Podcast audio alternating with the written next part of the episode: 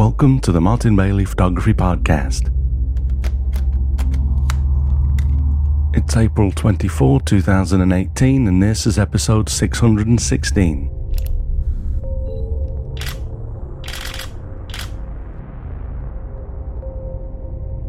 Today, I'm really happy to be able to bring you a conversation with Nancy Lehrer. Those of you that used to participate in our forum before we had to close it down due to constant spamming may well remember Nancy. She always had something useful and insightful to add to the conversation and started a number of great topics herself, too, if I recall. Well, Nancy has just written a book called Life Happens in Colour a street photography manifesto in which she shares some beautiful photography as well as her firm opinions on the use of colour in street photography. I unfortunately had to have this conversation having only skimmed over the book because I lost the time I'd set aside to read it yesterday to technical issues with the website. But with those behind me now, I really enjoyed this conversation and I think you will too. So let's jump in and listen to my conversation with Nancy Lehrer. So welcome to the show, Nancy. Well, thank you. It's it's lovely to be able to talk to you today. I um I know it's been a few weeks since you uh, let me know about your book, and um, it's been a number of years actually since we've communicated. Um, some people from the uh, the old uh, forums will probably remember you from many years ago because uh, you were quite active in there and always had some something great to say about the various topics that we discussed. So um, it was nice to see your name again, and uh, I'm, I really am happy to be able to talk today. Well, thank you. So uh, let me see. You've uh, you've just written a a beautiful book. Um, Life happens in color. Uh, what's the full? A street photography manifesto. Um, and uh, I, I do apologize for not being able to read it thoroughly. Something happened yesterday in my time that I'd put aside to read it. Um, but I have had a good skim through and I, I absolutely love what you've put together. Um, and we'll talk about a few things. I'll, I'll, look at a couple of pages later as well. Uh, but before we do that, tell us a little bit about yourself and how you got into photography. Sure. So I was always you know, in the culture of taking pictures from my father. Um, mm. He always had a he always had a camera, and he always was taking pictures of the family, and he always would say, "Take pictures with people in them." So mm. little did I know that you know, so many years later, that that would be my passion. Yeah, I you know. So, oh, sorry. Go ahead. Um, yeah, go ahead. I was going to say, you know, I I've spent so many years doing pretty much the opposite, um, and so it, it's going to be great to talk. I do. I have a. I should tell you that I have a huge appreciation for street photography and the sort of work that you're doing. Um, you you rarely see it coming from me. I mean, sometimes when I'm traveling, but um, I the majority of the time I'm looking for for people free photos. Um, but I just based on that, I do understand that uh, not just street photography, but even in the work that I do, like landscape, a lot of the time, just putting a human element in there actually can change the image drastically. So um, I, I, thoroughly understand your the excellent advice from your father, and uh, and I think it's a gr- it's a great angle that you've built into the book, and it's obviously very relevant. Yeah. So. Uh, you know, I think he was just always interested in people and their behaviors, and and, you know, as I thought about more about what I want to do with photography, when we first met, I was, you know, like many people just sort of rekindling their their passion for it. You know, I was doing a little bit of everything, a little bit of, you know, I'd go out to Death Valley mm. with my friends or I'd go do street photography with other friends and and it just it, it just coalesced that what I really enjoyed most is observing people and taking their photographs and trying to say something about where we are in society and mm. what we're doing and what does today look like. So is that um, is that really what appeals to you about street photography? You know, the uh, I mean, you obviously looking at the the work that you're doing, um, and I I love I really do love the work that you've sent over. We're going to talk about a number of images shortly as well. Um, but um, is, are those the sort of things that really appeal to you about street photography? Yeah, they do. And and so I sort of see myself sort of in between street photography and documentary photography. So I'm really trying to tell the stories mm. that are out there, um, observing people. Um, you know, what's when you do street photography, the the criteria for what a good photograph is really nebulous. Oh yeah, yeah. So even even concepts of good composition is is debatable. Um, so I really try to concentrate. Does it tell a story? And and what will what will the photograph look like 50 years from now when somebody looks at it? We see so much sort of documentary and what would now we call street photography mm. from 50 or 60 or 100 years ago now you know and we look at it and say oh my gosh that's what society was like and we can think about it then mm. so all these people walking around with iPhones now, what will that look like 50 years from now? You know, will people say, oh, that's old hat, or will they say, oh, I can't believe that phones were that big and that you still work that way? We don't know yet. So no. we better, but, but if we don't capture it um, in an artful way, right, it's, it's our way of voicing and, and showing and capturing what we have now. I know I don't know exactly what you're saying. Yeah, it's, it's that's great. I mean, it, on the technical side, you know, the I think we're we're probably at a point now where uh, even 10, maybe well, maybe 15, 20 years ago, um, the the idea of of being able to sh- shoot such amazing images with a phone, as you just said, you know, and then in 10 years' time, 15 years' time, or whatever, again, um, things are going to be so much different, and it, it is hard to to fi- to think about uh, how things are going to change. But I mean, you you went back hundred years there as well, and things are just going to be so different hundred years from now, especially at the at the rate of change. So I think it's great. I I do wonder how much. I mean, the image itself. Um, like like the the light field cameras were going to be the next best thing, and they've sort of phased out now. Um, and I, I I'm kind of happy in in some ways that that, that it has because I think that the the two dimensional, you know, 3D probably has a has a place. Um, but I think that we've got such a huge appreciation of the two dimensional image on the screen. Uh, I think as a as a, a, a species, we've become used to looking at that type of imagery, and obviously we're surrounded by it. Um, thinking about it, even 3D TVs and 3D movies, although they they've got their place, they're not they're still not common in sort of the, the everyday experience of viewing an image, which we still tend to do in 2D.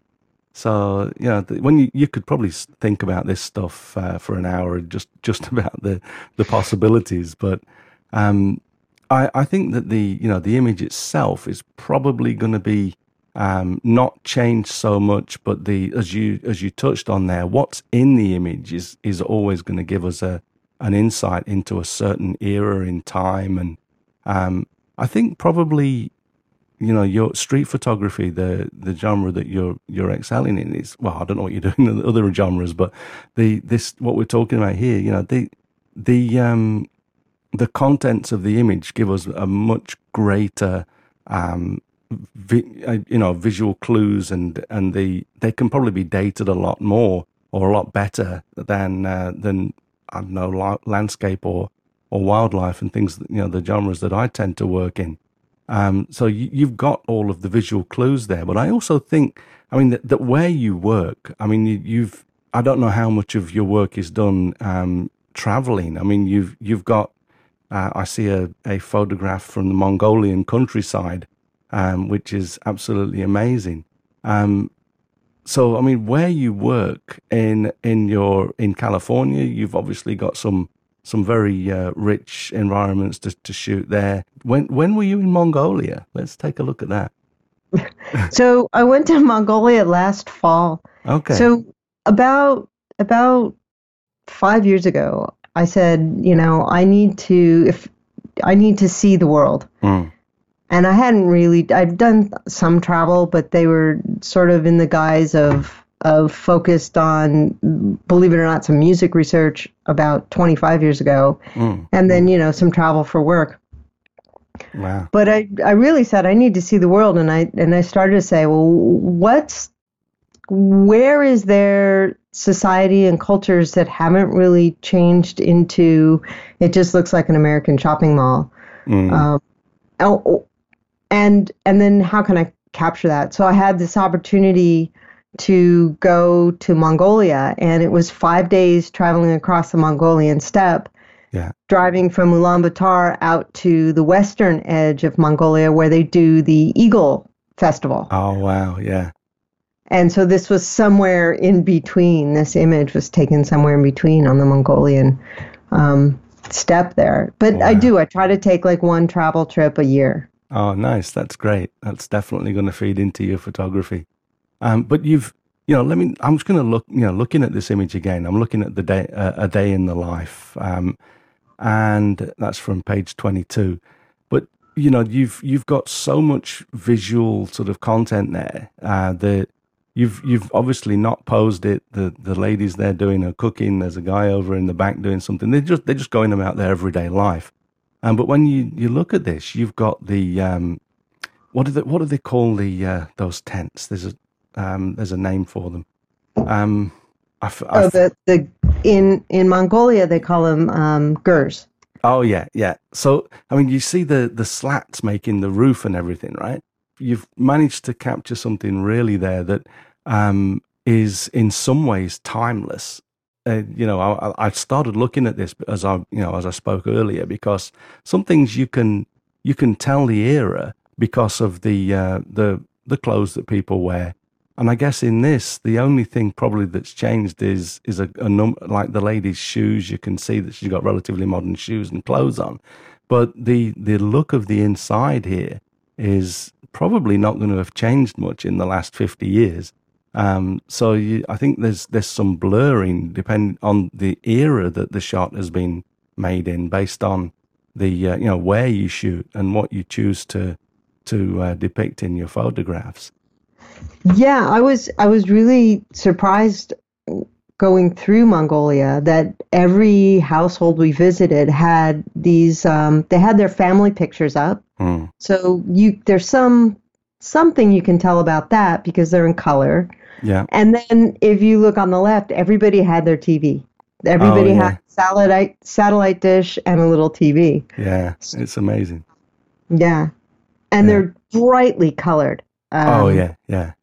You know, so the Mongolian landscape is this large, large swaths of drab, you know, browns and and and olive greens, yeah. and then you walk inside their their gers, and and this is what you get: these bright oranges and greens and yellows, and yeah, yeah. I, will bet that's that's kind of making up for like you know I think what you're hinting at there is that they're, they're sort of compensating for the lack of color outside and um, in in many ways I think that's what humans tend to do isn't it? We we sort of we long for what we don't have and then f- try to find ways to compensate for that. Yeah I think so. Yeah. Um, but uh, amazing. I love this photograph. Um, so what motivated you to write the book Life Happens in Color? Um, especially, I mean, I noticed that you've you've you've got color in in um, capitals here, and you've got uh, some some pretty cool statements on color in the book as well. But what motivated you to write the book? So, so at first it was actually a little bit of frustration and maybe even anger, if I'm totally honest, hmm. as to what I was perceiving as sort of this narrowing focus and definition of street photography. A lot of people talk about street photography as everyday events and black and white, and, you know, but a lot of it just doesn't convey very much story and it and you know why are we using black and white was that like a technical choice or an aesthetic mm, choice but mm. you know people hold black and white street photography up as pedestal mm. so i was trying to say i'm you know i was trying to think about why do i use the style i do and and does it is that really street photography there are some people who will say it's more documentary or travel or but you know i wanted to broaden this thinking about what street photography is and then i had to really go through and and think about, you know, what do I photograph and why do I photograph it the way I do. So it was really kind of a coalescing of sort of some years of of thinking that through. Mm-hmm. Why do we photograph? How do you evaluate a good photograph that's you know, about the street or about everyday life. And, and, you know, the sort of the, the topics just sort of came up. Mm. You know, first I'm looking for a story. And mm. then, you know, I'm I'm absolutely, you know, my I see color almost before I see, you know, the way the light falls or the way the composition's going hmm. or whatever. So for me, color is really integral. And then, you know, composition's important and and you know, and context is important and scenes are important hmm. and stories are important. So it just sort of it just sort of came together that way. Mm, I love the angle. I mean, and, and, I don't mean angle as in it's something that you you've done on purpose. It's I I obviously when I saw the the title, I thought that that was what you were you were getting to, and um, I you know I read your uh, your chapter on life happens in color and that color carries emotional content. Um, I, I, love the Jay Maisel uh, quote that you have there. Uh, I'll, I'll, read that out. Uh, so some have said that if you take a great picture in color you take away and take away the color, you'll have a great black and white picture. But if you're shooting something about color and you take away the color, you'll have nothing. Um, and that, that, I mean, that's a typical Jay Maiselism. If that's not it, well, no, no, it's not a word, but, um, but it's, I mean, it's true. I, I, I, I have to admit, you know, I love black and white images.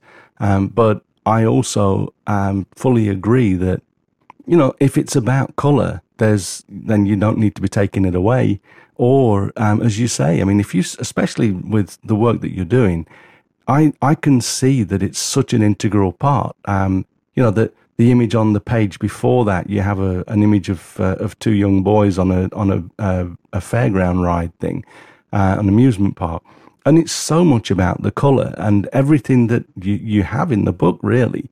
Uh, maybe not everything, but so much of it is about the color. Um, and so I, I definitely agree with what you're saying. And I, I think that there is a certain amount of snobbery assigned, you know, or attached to, to black and white photography.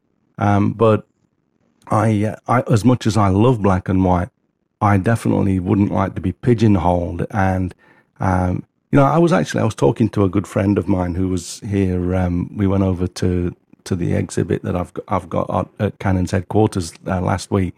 Um, he was asking about my uh, my Hokkaido work because to me a lot of that is black and white. It, the scenes, even if I don't convert to black and white, look almost black and white. Most of them. Um, but he mm-hmm. was asking if I ever leave any in color, and I showed him a few examples. There are images where removing the color makes no sense, and um, what I generally tend to do there is I, I might intensify it a little bit to actually to make the color look a little bit more vibrant. Um, or I don't know. I mean, that's not not generally, but there are times when it, makes so much sense to leave it in that um, my default for some of that work is like, okay, I'm just going to go to black and white. Sometimes it really makes no sense, and so I don't think you need to be a snob about trying to remove it from every image because um, it can just re- it can really wreck the the uh, experience of the scene if if you take away some something as important as color if if that's what the image is about. So fully understand what you're saying, and I yes. sorry, go ahead. Yeah, so th- so there's an image. Um, I don't know exactly where I put it. I'll have to find it. So there's an image of this woman sitting, sort of barricading herself behind these two suitcases. It was taken at a train station here in Los Angeles. Yeah, and I and, got I saw that a moment ago. I'll tell you which page it is in a moment. uh, it's page twelve. Oh yeah. Oh, you already know. yeah, and um, and and she's wearing this, and and everything about this image is about defensiveness. But then she's wearing this pink sweater. Yeah. Which is so opposite from an emotional perspective yeah, yeah. of her defensiveness that mm. you know when I saw her, I, I loved her posture and the story she was telling. But then, you know, it was she had been wearing a green turtleneck. I, I may have just passed it by. Ah, uh, yeah, yeah. You know, and that's yeah. just that. You know, that's kind of part and parcel of the way I see the world.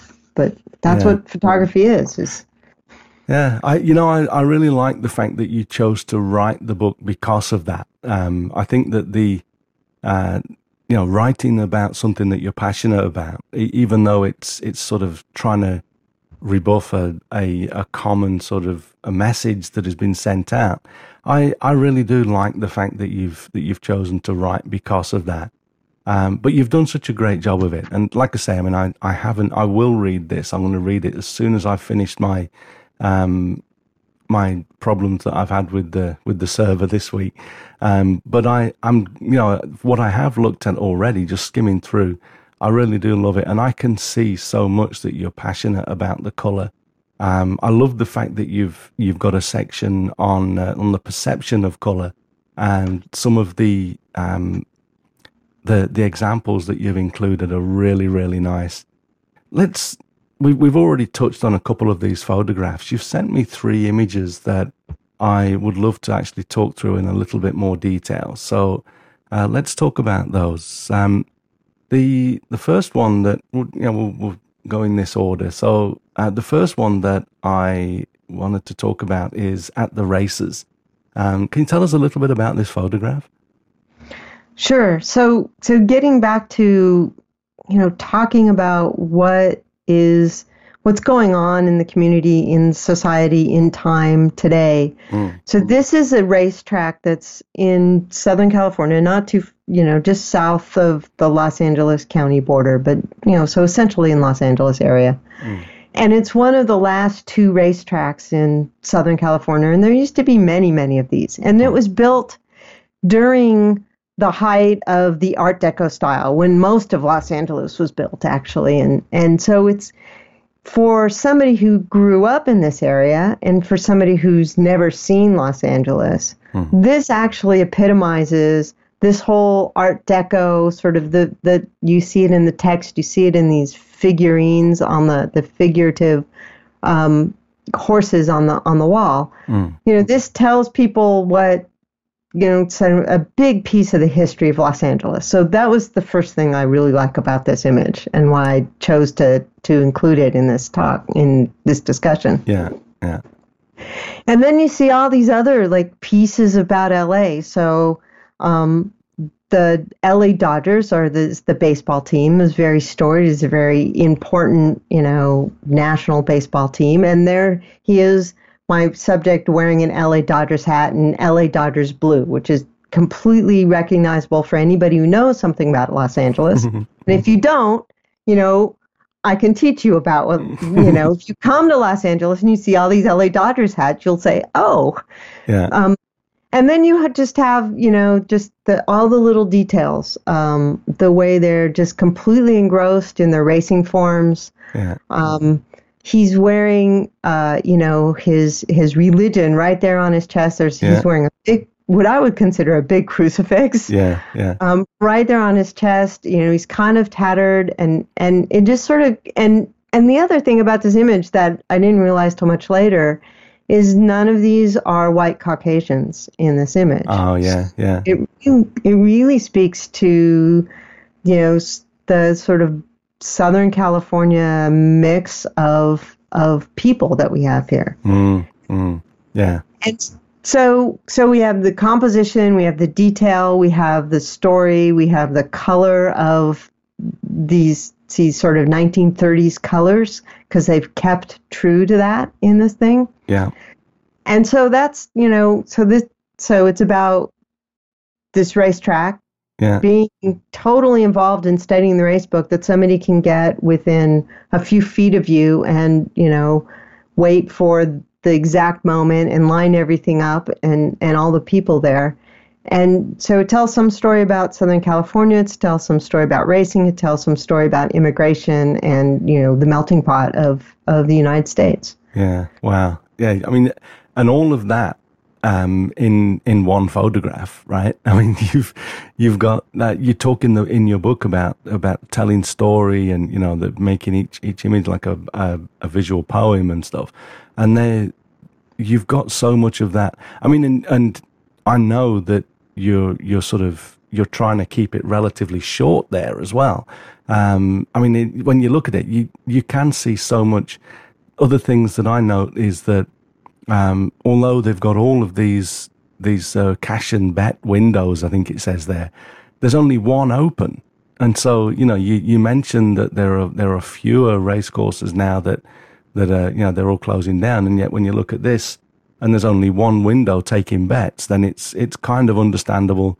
Um, maybe there are days still when they have a, a, a race on and they're all open, but um, you can sort of see that they're, it's strugg- they're struggling a little bit as an industry as well. But the um, the place is still pretty. It's in good condition. You know, the, as you say, the colours and everything. It's all nicely painted, and so you you sort of you can look at various aspects, um, and I, I just love the the whole thing. One thing that always um, gets sort of uh, intrigues me when I when I look at uh, street photography and and good street photography like this is was the guy aware of you doing taking the photograph, or were you, was it just a candid thing? Um, he he must have been aware of me, so I don't hide. I actually mm. usually wear a sort of a safari hat to keep the sun out of my eyes. Um, so I don't hide, and I probably was taking this photo for five or ten minutes. Wow! Wow! Okay. But, but there are times when people are so engrossed in what they're doing that you basically trip them, and they wouldn't look up. Um, you know, and this, they're very serious about their studying the races. This is this is important for him today. Yeah, yeah. So, so did he acknowledge you in any way? Um, I don't think so. No, that's so cool. Yeah, yeah. I love that. You know, I, I have I have a number of people that I follow, uh, uh, you know, for street photography, and um, I I this is one thing that always comes up. Um, I remember many years ago. Uh, actually, it was it was our mutual friend Ibarionex Perello that um, that alerted me to to the fact that you'd you'd put this book together. Um, but it was in a conversation with Ibarionex many years ago, probably oh I don't know ten maybe ten years or so ago, when um, I said that for me street photography if if I had to do it, I'd do it with my 600 millimeter so that I can get as far away from the people as possible. And and I mean that's kind of it's kind of true, and it was it was tongue in cheek, but it was kind of true because um, at, at, the time, especially, I was I, I, was really not able to do that sort of thing.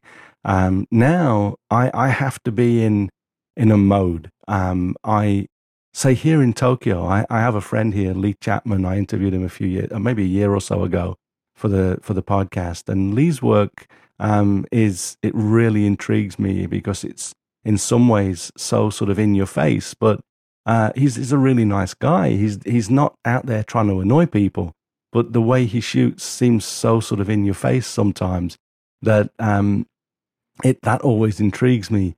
But I I personally, uh, if I if I do, I was going to say if I have to do street photography, and that's kind of how I think about it. Um, but when I do it, it's usually for me, like uh, for example, in Morocco, um, and I will then go up and, and I'll maybe ask if because in Morocco you can't really do candid because it's uh, people will often just not let you take the photograph. They're mm-hmm. they're very sort of uh, defensive and sometimes um, quite offensive about it. Uh, you know when they when they see you with a camera. Um, so it's it's a different thing, but I um, I do enjoy uh, street photography for myself uh, in certain circumstances, but I, I, think just generally around Tokyo, I mean, I'm I'm wasting such a, an opportunity in some ways, uh, living in one of the largest cities in the world and not really going out with the camera um, around me. Uh, but I, I for me, I, I don't enjoy my own results so much, but I do really enjoy looking at work like yours here and like Lee's. And um, so it, it's, it's always a pleasure to talk to someone that does great um, street photography like this. And I, and I guess what I'm saying in a very long winded way is I have a lot of respect for what you do because uh, it really is beautiful um, and gutsy work to do as well, I think.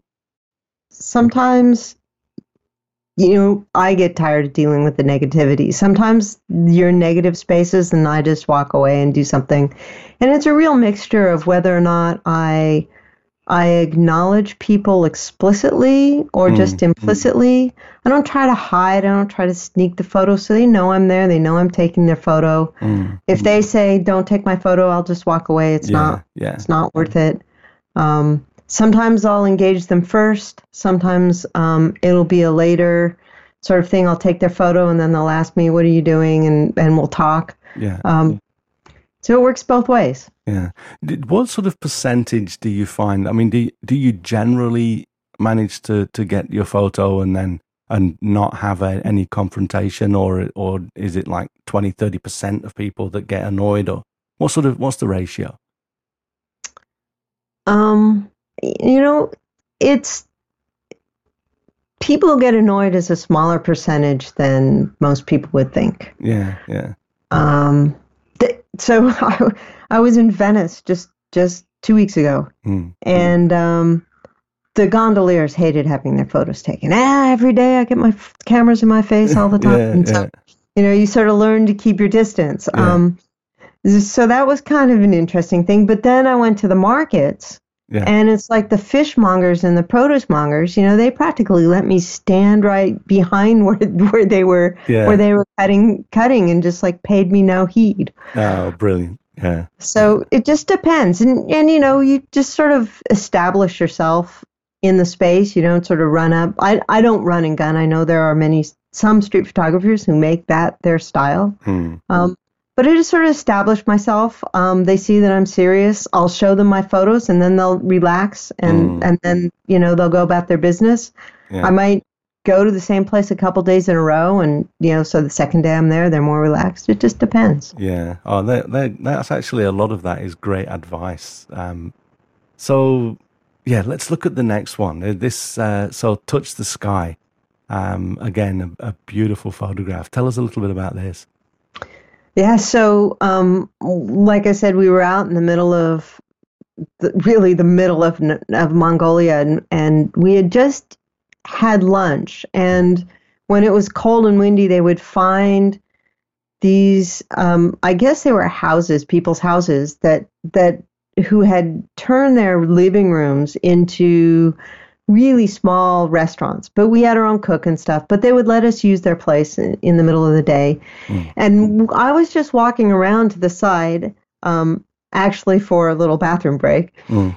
And and I noticed the crack window, and I noticed that we had some nice reflections. And I thought to myself, well, maybe I can get some sort of, you know, picture of the Mongolian countryside, this small town, you know, and reflect it with, you know, something about their current economic state with the cracked window and mm. sort of hmm. the dirty window panes and things like that.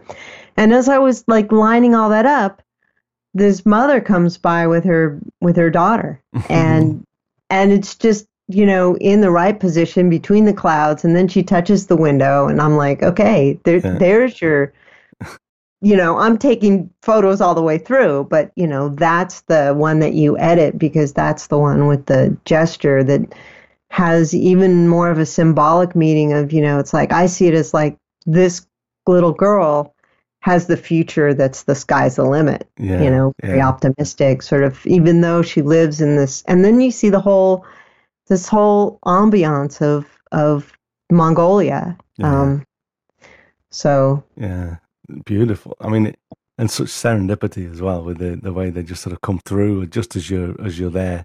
Um, it just comes together. That's right. Yeah, and and you know, being there, shooting through, and sort of you know, noticing um, a part of the scene, and then sort of getting this this extra human element come in. And I mean, it comes back to what you were saying, you know, photograph scenes with people in them. Um, they, they came and placed themselves in the shot for you, which is, which is beautiful. Um, but yeah, I mean, the first thing that, that caught my eye when, when I saw this was, um, as you were saying, you know, the broken window, and that's pretty symbolic. And, um, the, the fact that you've got this beautiful sky reflected in there, um, I have to admit, I thought it was a little boy until you said uh, girl uh, because of the, I don't know, just something about the uh, the mm-hmm. expression. But then you look at the, the clothes, yeah. Um, but I mean, it's so so gritty, and um, the sort of the dirt in the window is is almost overlaid over their skin, making them look a little bit sort of grungy, in, even. But I think that the whole the whole thing comes together really, really beautifully. Um, and and you know, I love the fact that uh, for me, you know, being sort of always thinking about trying to get things, trying to be creative and artistic, but at the same time trying to be techni- technically accurate. I would have been trying to get that uh, that beam on the window straight, and and I love the fact that I love the fact that that's just totally unimportant, and it should be it should be totally unimportant. Um, I'm sort of uh, I'm I'm kicking myself here for for the fact that I even think about that because it's just you know the the way the way you've done this, it all comes together so beautifully. Um, I, I love her the the mother's um, flowered yeah. clothing. It almost looks like flowers in the landscape. Yeah, yeah, yeah. You know they they're because I mean Mongolia is is one of our neighboring countries here in Japan, um, and the the people there almost you know they they've got very very similar features to the Japanese and um, you know all of the East Asian sort of nations. Obviously there are there are subtle differences, but that sort of clothing, um, a, a lady in the countryside here in Japan would would be um, would look pretty much at home in that sort of clothing as well, um, and obviously their features. So it's it's very um, I don't know familiar to me as well. Mm. so yeah. I I love I love this sort of work. Uh, so okay, let's take a look at your last one, the immigrant grandfather. Tell us a little bit about this. Oh, so I was, um, this is taken in Los Angeles in an area that at one time, say even from like the 20s until the 70s, was um, a big Jewish immigrant area. Oh, yeah. So Fairfax. Yeah, um, yeah. So, you know, you're if when you talk about Los Angeles delis, it's all in the Fairfax district and stuff. Yeah. And and so I was with another fellow, and I was doing this project um, with John Free. Actually, you probably know of John Free. Yeah, yeah. And and it was we were we were trying to tell the life of immigrants in Los Angeles and and immigrants and transportation in Los Angeles. And so we go into this store, which is like one of the last remaining old-fashioned stores on on Fairfax. Uh, I think it's Avenue, mm. and and we get to talking to him and he's a um, he's a he's a Persian Jew hmm. who's been in this country for many years and he's had this store for about 40 years and we're there for at least 35 40 minutes mm-hmm. and not a single customer comes in oh. and his shoe boxes you know it's just this store with all these shoe boxes and we're talking to him and he's sort of bemoaning how the neighborhood has changed and and everything that's going on and but then he starts to talk about his family. Yeah. and and you know i'm we're ready we're getting ready to leave. And i say well what's your name? Because i want to write this up. I want to write up your story. I want to talk about your store. I have all these great you know different angles and different views and i have him posing in the store and the like. And he tells me this story about how you know when he first came he was Mike and then he was but his real name is Monsher and now he goes by I think he goes by Mike now. He says but the name I'm most proud of is Baba Boo, which is the name that my granddaughter calls me. Uh, and he ah. reaches for his wallet and that's, you know, my brain is going, yeah. don't mess this up. Yeah. You know, I, I knew I wanted to get a picture of him holding his granddaughter because that's so much the immigrant story of yeah. you come you know and you're in this one generation and then two generations later. And and yet you look at his granddaughter and she's so syrian looking. Mm. you know she no intermarriage here yeah. right? Yeah.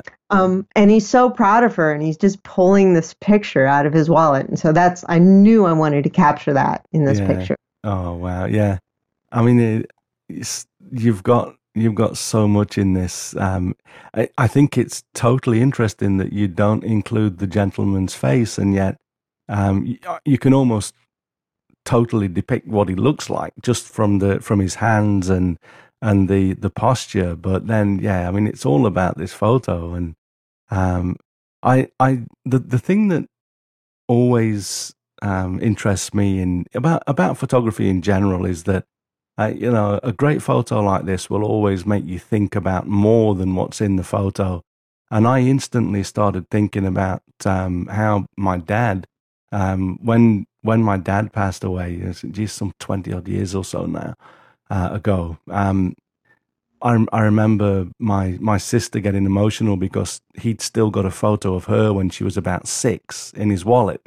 Um, right. And and I think he'd got a little a little note in there about you know, Daddy, I love you, and all of this. And and you know, I mean, it's just amazing how people keep these things in their wallets. And I I started to think about all of that, and I, you know, it's just great that you can you can look at a photograph and it starts to bring back all all sorts of other things. Um, and I think that's a that's a tribute to the to the content and the, and obviously the way you photographed this. Uh, but I, I, can imagine it. This is this is your equivalent of of me trying to focus on an on an eagle as it flies towards me. You know, you've got you said earlier, don't don't mess it up. You're gonna. Right. he's probably moving his hand back and forth. You've got relatively shallow depth of field. You want to get the photo and his hand sharp, and so you're sort of there. I mean, do, do you is your camera what sort of camera i know it's the people will say it's not about the camera all of this but you know you can't take photos without a camera so what sort of camera are you using so i'm using um, the olympus uh, micro four thirds system mm, nice um, and um, and and this was actually taken so i got frustrated so olympus makes a great line of lenses mm. Um, and they're all very fast and and they're all very sharp except for the one that i like to use most which is um, what would be equivalent to a 35 millimeter. Mm. So, so this was actually taken with a um, a Voigtlander manual focus. Uh-huh. What's a 17 millimeter on on the Olympus, but a 35 millimeter camera. Yeah. So all the more, and it's it's got a like 095, 0.95 opening, yeah. which is uh-huh. how you can take sort of pictures like this yeah with such a small sensor and still get the depth of field. And so, yeah. so it's all manual focus, but you know, you have good focus peaking. And, yeah. and that's what I'm saying. You just like, don't mess this up. Don't cut off too much. Don't cut off the edge of the wallet. You know, yeah, like all those things, all the framing and, and everything else. So, so I, I, I, work with the Olympus. I work a lot with a fixed 35 millimeter lens. Mm. Um, Olympus just came out with a great, uh, autofocus 35 millimeter uh, lens yeah. just bought but uh yeah. but yeah you know that that's the reason i asked because i was thinking um just by i don't know i got something from the way you said that that you were probably in manual focus um and so uh, sort of confirming my suspicions there um but you also you talked about some of the things that are so important and often things that people don't get until you you become a little bit mature as a photographer like you're saying um, don't cut off the edge of the wallet. Um, and I, I, I always try to impress on people, especially on my workshops, that you know it's so important to keep your eye on not just what what is what is holding your attention and making you want to, to you know actually make the photograph in the first place, but uh, everything around the the frame. You know, you're responsible for everything that's in the frame and everything that you leave out. And so you know the fact that you that you're aware of those things uh, to me uh, really really shows how mature you are as a photographer and so it's it's great to hear you talk you know say say those things yeah was, i spent um i've spent quite a bit of my mentorship with sam abell oh wow yeah well, he is a right master there. at talking about composition and how to think about the relationship of objects and yeah. and the like. Oh, brilliant! That's amazing. Yeah. So, um, let's see. We've um, we've talked about your images. Let's. Um, I I often like to ask this uh, of people that I talk talk uh, you know in an interview sort of situation. Can you give us three pieces of advice um, for the for the audience for making? You've already given so much advice, but um, three three pieces of advice for making better street photographs. Sure. Um, so beyond looking for a story and think about color, You've um, already touched on, yeah. Which we've touched on, yeah. So, you know, one of the things, and again, I mentioned Sam Abell, and and I can't mention him enough. He's just the most amazing teacher and the most honest and authentic person you'll ever want to interact with. Mm. Um, he teaches this concept of compose and wait, and a lot of people do, but um, it people think that street photography are grab shots that you see something and you just try and flip your camera around and take one and gun, and mm. and it's it's not that at all. Uh, mm. Rarely are my best photographs, you know, these grab shots. Um, also, so my first first piece of advice is you can either like go subject first, mm.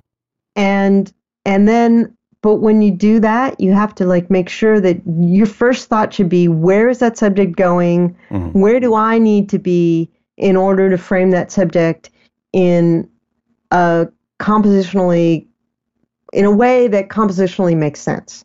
Mm, yeah, yeah. So so it's not just twirl around and take the picture. It's like where do I need to be? Where do I need to go? So yeah. that's sort of subject first, or it can be a background first kind of thing. Like, hey, look, this is really amazing. Um, you know, uh, backdrop. Maybe mm. you know that that scene in Santa Anita. Um, you know, there's a one window open. I'm going to stay there until I get a really nice arrangement of the right people. You know, some character wearing you know a big cross on his neck or something. Yeah. yeah. Um, and the lineup right. So it could be either composition first, or it could be background first, or it could be subject first. Yeah. But really, compose and wait is really sort of a big key into not cutting off the edge of the wallet. yeah, yeah, yeah. Because because you're ready for it. Yeah. Uh, excellent so, advice. Yeah. Yeah. And then and then you know keep it keep your gear simple. So I always I I'm almost always shooting with with primes these days. Mm. And it started because when I first went to the Olympus system, those were the good lenses they had. The primes were kind of kick primes, you know, without they weren't fast. They weren't, mm. you know, they were they were okay. They were fine. But so I went and I started really just shooting with with with prime lenses. And so when you keep it simple and when you do that, you really teach yourself to know what's going to be in the scene before you even raise the camera. Mm, yeah. And that's another big piece of understanding where do you need to be in order to get the framing you want. Yeah, yeah. Got it. Yeah. Yeah. yeah brilliant advice. So, um and then, you know, my third piece of advice is just just um you know, shoot through the scene. Don't think about, you know, um one and done, oh I see something, go shoot, but but really shoot through the scene. You don't know if the next gesture, the next motion is going to be better or worse than the one you just shot. Yeah, yeah. Um, you don't know when it's if it's going to evolve into something great and something else is going to come in and, and really make a relationship that you hadn't thought about, mm. or if it's just going to fall apart.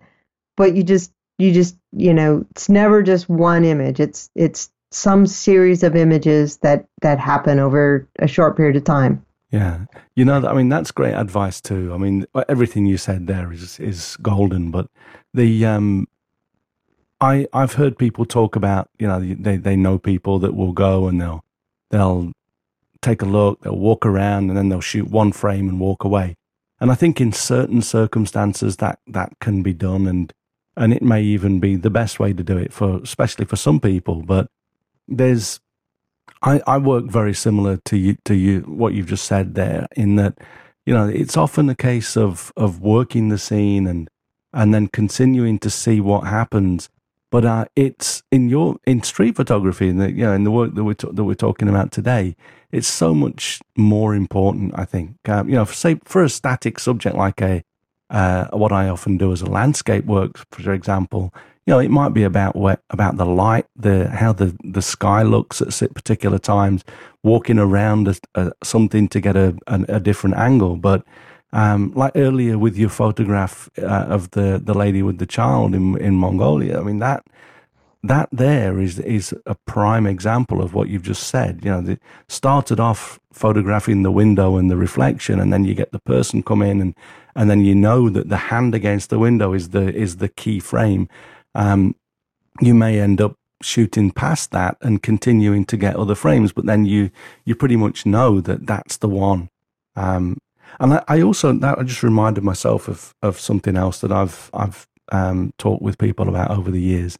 Uh, I think there's also uh, I, I don't know if you agree with this, but I think there's also a a certain amount of confidence in, and this is perhaps also comes from maturing as a photographer, but um, some people will continue to shoot and shoot and shoot and shoot and end up with hundreds of images of, of one thing. And I think that sometimes that may be necessary, especially with wildlife and things like that. But Um, I I think that there's also a certain amount of confidence. If you once you know you've got the shot, you sort of you can be confident to stop and walk away, and then go and see what else there is to you know because every every minute you spend working or, or I don't know flogging a dead horse as them as you might say uh, every minute you spend doing that is time that you could be creating another, another masterpiece you know down the street. So uh, I think that the having the confidence to know when to stop is also an important aspect. I'm not sure not sure if you feel that in your own work as well yeah that's that's interesting so typically like like in street photography like like the cover of my book it's these two girls that are sort of talking one's sort of whispering a secret leaning over whispering a secret so i had spent you know maybe 10 or 15 minutes taking their portrait talking mm. to them um, and they were just waiting for this parade to start in in oaxaca yeah. and then they forgot about me. Oh, and yeah, so that's yeah. when, you know, that's that's when I said, well, you know, these these two girls are so they're so cute. They just happen to match perfectly with the walls behind them. Yeah. They tell the story of what's going on that day. And so it was really just it it wasn't even just shooting through sort of a specific static scene. It was continuing to shoot the subject. Yeah. And and then, you know, they'll get up and go away and join their parade and it's done. Yeah, yeah, oh, yeah. There, there's obviously with your with your type of work, there's going to be time. Well, with any type of work, I guess, there's yeah. going to be times when the scene depicts when it's done as well. Um, but yeah, no, it's great. So what, what, what's yeah. funny is when when I would when I was still trying to do landscapes, mm. I would end up taking the same landscape like over and over. I'd like take it once and then I'd like look around and I'd do something else and I'd come back and I said, "Oh, that's cool," and I'd take it again. and I'd come I, back I've and done said, that, yeah. You know, I could never keep track of whether I got it or not. Yeah. Well, I mean, it's it's your brain f- finding the same sort of thing appealing, and uh, so I mean that shows that you've that your sensibilities are sort of are are constant. Um, but yeah, I mean, I I've done that. I I sometimes I'll work a scene, I'll go, I'll shoot something, and then I'll I'll I'll walk around, come back, and the sky's a little bit different, a little bit better, maybe. So I'll shoot it again. And so yeah, it's, and and quite often, um, that that sort of you reach a point when you say, okay, that's the one, and then I sort of relax, and I think that that's the confidence that I'm thinking of. Uh, it's the confidence to know that you've got the one that you really wanted after all. Yeah. Um, but excellent. Um, I've uh, we're coming up on an hour, so I, I will we'll start to wrap this up. But um, obviously, again, a beautiful book. Um, I've I have sort of skimmed through and looked at some of the key areas, and I I love what you've put together. Um, where can people go uh, to if if anyone's interested in picking up a copy? Where can people go to get that? Sure. Well, it's a self-published book on Blurb, yeah. so um, my website has a link to it, has a prominent link to it, I hope. so that's, where's that? That's inancyimages.com. Yeah. Um, and that's the easiest way to find it. Got it. Okay. Well, I'll include a uh, a link to that in the show notes. Um, and this this post is going to be at mbp.ac slash 616. So if anyone wants to go over there or goes directly to inancyimages.com, um, and you can you grab a copy. And I, I really recommend you do. Um, I'm looking forward to sitting down and really reading through these pages uh, just as soon as we've got this uh, this week's episode out. Um, but thank you so much for your time today, Nancy, and for, for all of your insights. It's it's been a lot of fun, and um, I, I'm sure the audience are going to enjoy this. Well, thank you, Martin. Not at all. That was a great conversation.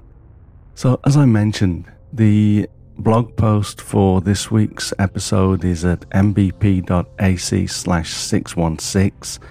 And also, I, I mentioned that, you know, the closest I come to this kind of photography myself is uh, my Morocco trip. So, if you'd like to join this year's Morocco tour and workshop from November 12th to the 23rd, we do still have some open places, so check out the details at mbp.ac slash Morocco.